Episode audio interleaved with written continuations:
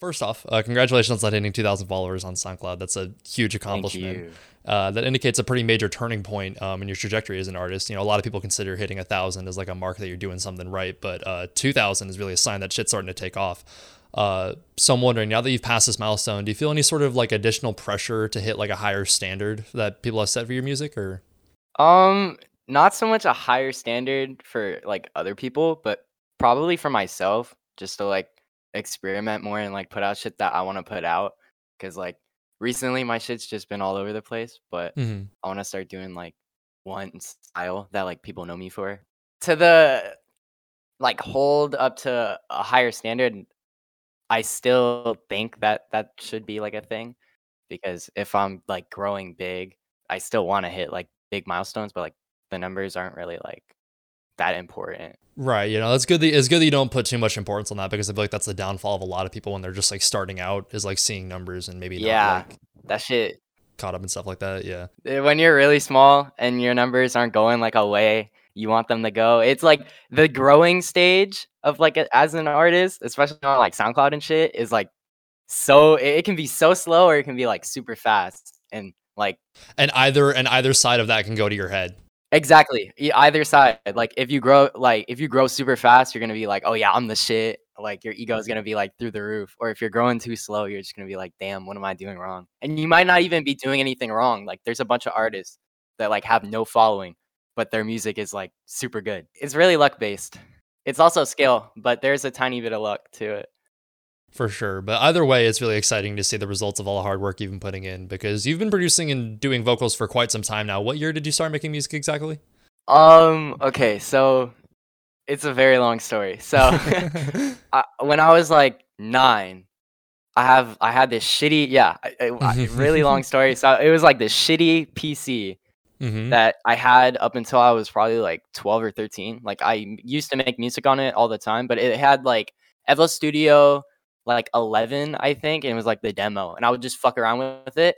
But I didn't start making music and like posting it. Like I've had so many names over the years, but like I didn't start doing shit like that till like sixth grade. Like I was like twelve. That's that's basically how I started with like Audacity. I used to record in Audacity, and then I think everybody kind of starts in Audacity. Yeah. yeah, Audacity is like the gateway. I wasn't making like full crazy shit. It was just like me throwing and shit. And obviously, I, I fucked around with like GarageBand and shit. But yeah, it wasn't no like crazy shit. I just like figured it out like from very young. Right. Yeah. Like nine year old, nine years old is easily the earliest I've ever heard of anybody getting into music. But yeah, but uh, you've been around in the community for quite some time, so you've seen a lot of different things change. Um, and so I'm wondering, like, is there anything you miss about maybe the way the community was when it was in its infancy, or do you think there's anything that's like changed for the better now that it's grown to the extent that it has? it's pretty good right now. People really talk shit a lot about, oh, it sucks now. It's not the same. But you really just have to like fucking reach out to like the smaller parts because there's a lot of like very like soul shit like that. I don't know how to explain it. Just like shit that like you know is good. I really haven't even been around for that long as like a artist, but I've been a fan of the scene since like late 2019 Mm-hmm. it's good to evolve. You can't really stay in one place and like expect for it to be good forever. So it to see it evolve to where it is and see where everybody is now that like I've been listening to and shit and even like my friends and shit, it's really cool. I think that's a mature, that's a pretty mature perspective to have. Perspective to have to just be like, oh, I mean, like it, w- it was nice in the day that, and like back in the day, but it is like it's good, like Yeah. you mentioned, like it's good for it to mature. It can't just stay stagnant. Exactly. It's like different. It, different is not always good, but where it is right now, it's pretty good. Right. And uh, and on a similar note, like making music for as long as you have, there's obviously like a massive difference from what you were starting out, obviously at the age of nine, and where you're at today. So I'm wondering, um, how do you look back on like your early material, even from when you were starting underneath the heroinsick, uh, the heroinsick name, and how, what do you think you would say to yourself as you were starting specifically underneath this name? Get a better mic. what, what did you start recording on? Um, I still use the same mic, but Hmm. I just wish I would have got a better mic. because now I'm so used to this mic that I really don't want to change. oh, just like your pre is it like your preset like built Yeah. or something like that? Yeah. It, it really is. It sounds it sounds pretty like sketch sometimes, but like it turns out good. Like I got in like sixth grade or seventh grade or some shit, and it's like thirty dollars, and it's off eBay. It's called a Zingyou, if anybody knows what that is. I've never even heard of it. Yeah. yeah, it's a it's literally the shittiest mic you can get. But I mean, shit, you make it work. There are people out there that make it like blue snowballs work like every day, and they're like the most cracked musicians I've ever heard. So, and then an unfortunate circumstance of having to be like um, entirely online with this community. Now we're seeing that like get pulled back a little bit as shows are opening up nowadays. But like an, an unfortunate circumstance of being online is that it strips back a lot of the interaction you can have with people that listen to your music, um, and that can sometimes result in like like we mentioned earlier, like sort of like a play or a like counter being kind of the only indication you have as if people are fucking with your music or not. Um, so I'm wondering, like, how do you do? What do you do to like keep yourself in check when maybe you see that a release isn't performing as well as you expected, um, or anything of the sort? Um, it, it used to get to me like a lot. Like I used to like fucking get down bad about that shit. But nowadays, it's like it, it happens. You know, I I really try not to focus on like the fucking numbers and shit like a lot like that's like the main thing for me. Like I just be making music like every day, but I don't really like focus on like numbers and shit or like the internet side of it as much anymore. Which I like to do because I just be going outside and shit now and it's better because right. fucking quarantine is over. But definitely before, like when I was way smaller, even like a couple months ago, it was it sucked if my shit just completely flopped. Mm-hmm. But it happens to everybody. You have to think about that like you're not the only one. Yeah, it's like in the in the marketplace of like music in the scene, you are like a drop in the bucket. So that like a song that like maybe doesn't perform as well, there are going to be other opportunities to perform that well in the future. And in the and on the topic of live shows, in the past couple months, we've seen plenty of people um, who have never stepped out in front of a crowd before perform for the first time. Uh, so I'm wondering, uh, what are your thoughts on the idea of performing underneath the heroinsick name at some point? Are you excited? Do you have an anxiety about it? It would be really cool because like I've performed before, kind of mm. like half performed, mm-hmm. but it was under a different name, and it was like two years ago. I think I was like 13 or some shit. Wow, holy shit. yeah, no, it was like it was really sketch. It was just like a house party, mm-hmm. but this kid had like big ass speakers and a mic. So like me and my friends used to make music and shit, so we just like turned up and shit. It was really bad. It it fucking sucked actually. Yeah, like sometimes I get overwhelmed in like a Discord call of like a dozen people. I can't imagine getting in front of a house party and performing. yeah, no, that sounds terrifying. There was there was probably like thirty people there, Ugh. and it was like it was like five of us on stage or six of us because it was just like the homies and shit, and like there's like a dude with a laptop with a fucking Walmart table, you know the shit. Like yeah, it was really sketch, but it was fun. I I would love to perform again though. Uh, definitely under heroinsick, if I if I could Mm-hmm. Like that's the only thing, the only drawback with my name. It, it's it's very it's very not marketable. But I feel like I think of that and I think of like old punk bands and shit and their names were pretty horrible but they still sounded cool. Yeah, I mean, Cannibal Corpse got sponsors. I think you'll be fine. Yeah, that that's that's what I think back to. Yeah, it's funny. Whenever I mention like whenever people are like, "Oh no, who are you interviewing next?" I'm like, "Oh, Heroinsick." They like do a little double take. They're like, "What?"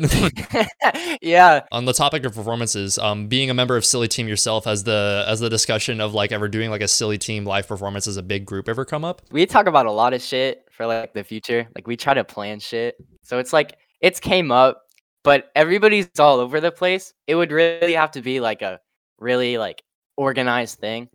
And I, I don't think it would be I don't want to say anytime soon, but I don't think it would be in the near future. But it would be really cool to like fucking do a show. If money were no object and you can fly everybody out to a certain city, what would you want like the mm. ideal silly team show to be? I would probably do it in Broward. It's just where I grew up. I'm still here. So it's like fuck it. If I could fly everybody down here, I think it would be really cool. And there's a lot of cool venues. Mm-hmm. Like the fucking Gex venue is a really good venue. Also, I gotta know, uh, what was the reaction amongst you guys uh, in Silly Team when like uh, Tisa Korean posted that snippet for Silly Achilles? Okay, so it was really weird. So I can imagine, like, what the fuck? like, it, was, it was very like, I didn't think it was real at first because Kara Kara was in the group chat or Dolly was in the group chat and they were like talking about or in the Discord server or some shit, and they were talking about how they were like texting Tisa and shit. And it was like really crazy. It was just really like a, like a culture shock. I was like, what the fuck? To confirm, Tisa is in uh Silly Team. He is in Silly Team, like official. That's awesome. Pretty funny. Yeah, I can imagine just out of nowhere waking up on Twitter and being like, "What?" I remember like all the Yeah. comments on it from like members in the community were like, "What the fuck is going on?" It was the entire like everybody was like, "What the fuck?" Because then he kept tweeting about Silly Team like after, Yeah, and then he posted some shit on his story and he tagged Silly Team, and we got so many followers like on the Instagram. It was so it was so weird, but it was like really good. I fuck with Tisa. I've been listening to Tisa since like way back, like literally like sixth, seventh grade. the thing is about like like hardcore Tisa fans that would go out of their way to follow something like I'm sure they're down for literally anything at that point. Yeah. At, at this point where Tisa's like going, I feel like they would fuck with us. And then uh, you mentioned on Twitter recently that your close friends get a new songs from you sometimes as often as every day. Uh, and although an output like that can is rarely ever a bad thing, it can definitely lead to creative droughts at times. Uh, so I'm wondering, have you ever felt like ser- like feelings of burnout in that regard? And if so, how do you rectify those?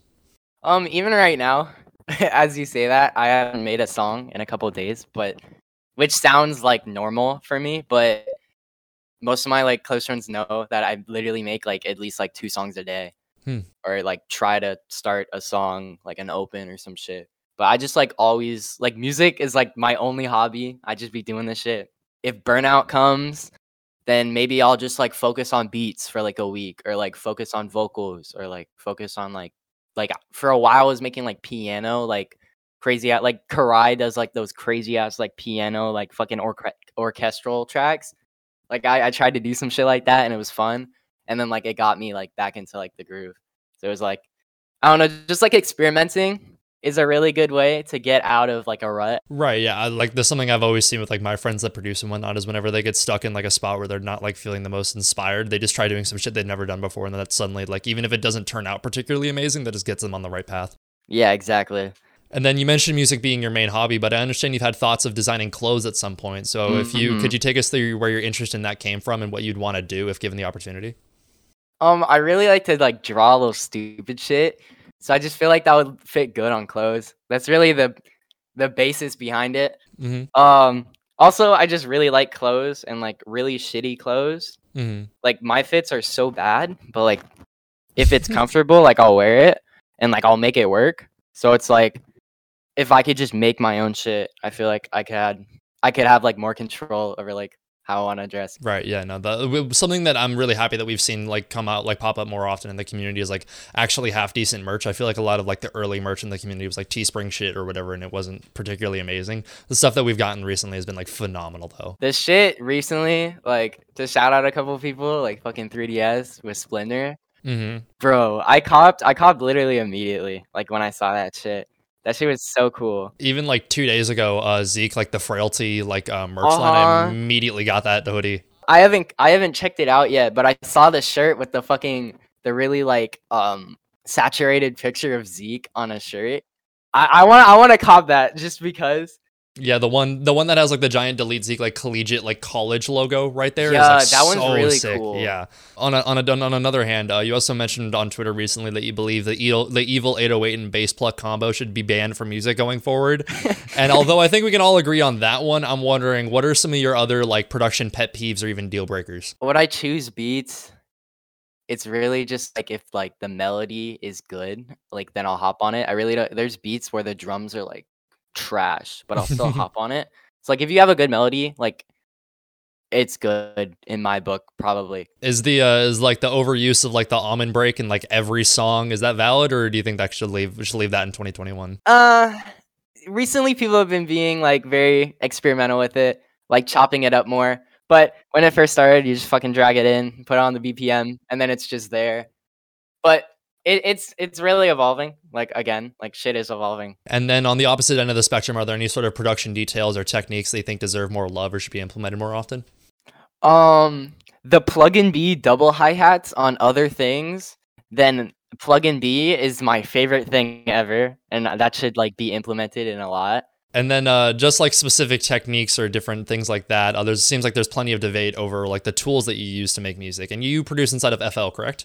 Yes. Right. So could you could you state your case as to why FL is a better DAW than Ableton or Logic or any of the others out there, or do you think they're all similar tools that just get the same job done? Be- I'm pretty biased because I've only used FL for Mhm. a long time. So it's really like when I look at FL, my eyes are more appealed to it because it looks more like I think somebody explained it like some fucking like YouTube prod tutorial channel. Might be even like internet money or some shit. But it was like it was like fucking FL looked more like a game, so it's more like easy to pick up, which I agree with. And it's just more like user like what's the word? User friendly. Yeah, more user friendly than other DAWs like Ableton. It's just more off putting maybe, Mm-hmm. but because there's like little cool graphics in FL and shit, and like you know, but all of them do the same thing. It really doesn't matter.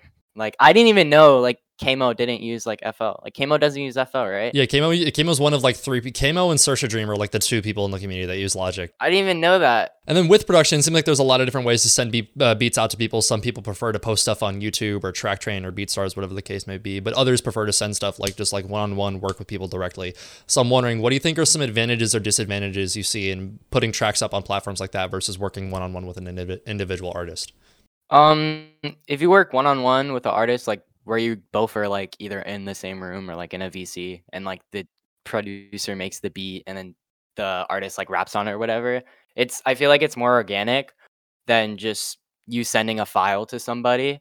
And like I know a lot of people that won't like send files out, like they'll only prod. Like I I do that sometimes. Like I I rarely send beats to people, but when I do, it's like it's really really like genuine Mm-hmm. because like if you post beats on youtube i'm not talking down on like posting beats on youtube or like selling beats and stuff but it can get a little oversaturated Mm-hmm. at times because you start getting into the flow of like oh yeah let me just do the same thing and then people like fuck with it or people will cop more beats and then you start to focus on like money more than like the actual art so it's like i just like try to keep it like genuine and like actually make the beats like i want to make Yeah, no, it's perfectly valid. I think people like, uh, like for example, like like Johnny or Young Spoiler, whoever the case may be, like they've they've perf- they've carved like a very specific niche for themselves that I think works very well. But I think there definitely is something to be said that like whenever they get one on one with an artist, they happen to make like some of their best beats ever. So yeah exactly no matter how many artists you discover in the community, it seems like there's always going to be a hundred more every time you blink. So I'm wondering, are there any others that you would uh, that you could put our handful or you could any handful of artists that you could put our listeners onto right now? Um. Okay. Uh. Starkey. Uh. Hi Starkey on uh SoundCloud. Mochi. Mm. Mochi's really hard if you know who Mochi is. I just prod a song for them that's out. You go find that. My friend Ice Matrix. Um. They're a really good artists. Their vocals are really good. Their beats are good. Canadian. So that's an up. A really good prod is my friend Max. He goes by uh, Kiro, but it looks like Cairo. It's spelled really weird. I don't know why he spelled it like that. If you see this, you need to like, you need to get some like grammar lessons. Bro, people in this community don't know how to fucking spell like at all. Yeah, bro. Like people be putting X's where O's are. Like I don't get it, bro. Like, but nah, they're a really good prod. One person I'll add to that list is uh, Kaido. Kaido's insanely talented. Mm, Kato is really hard. Their music is so fucking pretty. hmm Yeah, it's like super illustrious. yeah. I'm just gonna go like rapid fire. Okay, like Zaina, Victor, but it's spelled like V I C T X R W. Like you can't spell. Like what? Uh, um, Guami, April 21, obviously, like very good dude. Ghoul, which Ghoul is kind of put on, but like very good prod. Uh, Ecoys, Daysang is like the most underrated artist I've ever like found. I'll like send you their shit after this, Mhm. but like they're like so good. Um, Visa's really hard. More like put on artists, or like if you know who B and O is, like Boys Nights Out, I think I've heard of the name. Yeah. where it's like Swoopy and like Spear Me and Buffalo Bang. Like they're really good artists. I listen to them all the time.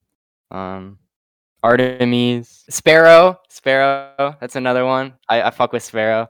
All like the fucking Spaz Team shit, Go Luxury shit. Uh, yeah, I think that's my list. hmm My my top my top whatever the fuck. Thirty-seven. Yeah. No, it's. I mean, it's a good. It's a good list. To have, yeah. freshman artist. right, and on and on a similar note, you've collaborated with quite a handful of people throughout the years, but I can imagine there's plenty more that you still want to work with. Uh, so if you could pick a few dream collaborators, who would they be? It could be anybody dead or alive, from like Tisa Korean to Death Coney. Um, um, Braxton Knight, definitely. Mm, I feel like mhm. we would make a really good song. Finally, you've come a really, really long way in 2021 alone, and I'm beyond confident that you'll have, you have a very, very bright future ahead of you. Uh, so I'm wondering if you could pick a handful of things to accomplish just before in this final month of the year, or maybe going into 2022, what would they be? I would already like announced an EP by then. So successfully release that with no troubles. That's basically finished. It's it's the biggest like thing I've put my shit into. I've been working on it for like a couple months now. Oh shit, that's super exciting. Yeah. Yeah, I want to put that out. It's with Sparrow also. It's all prod by Sparrow. Oh shit, the entire thing. Dang. Okay, that's exciting. Yeah, now you know about that if you didn't know about that. But that that's what I want to accomplish. Fuck yeah, that's super exciting. Okay, all right, uh, awesome. I think that's gonna wrap it up here today.